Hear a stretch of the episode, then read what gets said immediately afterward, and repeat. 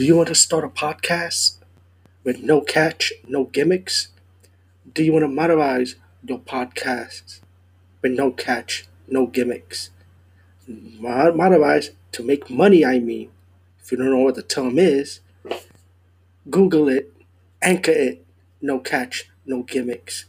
Everything's free to edit, to start your own podcast, only at anchor.fm. So join now, right now. You will not be disappointed. What's up, everybody? How you doing? Um, today's topic, I'll be talking about me being a soda junkie. I'm diabetic, and I went to an advisor saying that, hey, you're gonna die of a heart attack. So the way I'm going, eating fried food, Chinese food, I'm eating a lot of junk, you know. Um, yeah, I know, but the thing with me is I am a soda junkie. It's like I love sodas. I love trying different sodas from different parts of the world different parts of the United States because everybody in the United States have their own brand, believe it or not, their own soda IPA. I would say. Um, I'm I just love drinking soda. Even the SodaStream soda, I tried drinking that, and it's not the same because the factory soda is just more processed. You know, it just has that fizz. But when you make your own soda, it's not the same, man. It's really not. Even when you pour water and pour the soda syrup and mix it, still not the same because you don't get that fizz. You know what I'm saying? And then you pour like, pour, I mean, you pour like club soda or seltzer water on it and mix it, still not the same.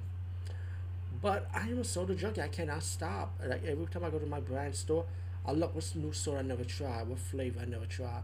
And there's this new soda from Coca Cola called the Coffee um, Coca Cola, and can't find it in my store. I went to Amazon. They do have it to to be delivered, but it's like is it worth it? Because I hate, I, I don't hear really good reviews for that, that soda flavor, coffee soda.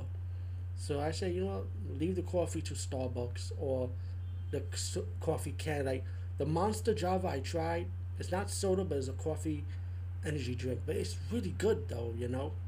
And I tried all the flavors. had to order one from Amazon, which is the Irish cream one. And um, that was actually so good, by the way. But the mocha's the best one though out of all of them. And that's the one you can find in any brand. But when it comes to sodas, man, I mean, I drink a lot of chocolate fantasy sodas. Um, Old Time, which is like the 50 cent brand. And for some reason, Old Time sodas, it just jack up the price because now it feels like it's a dollar fifty.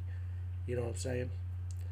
So, with that being said, I can't stop drinking soda, but I do have to drink more water. I know it's hard, but hey, I'll try, try, but it's not more likely it's not gonna happen.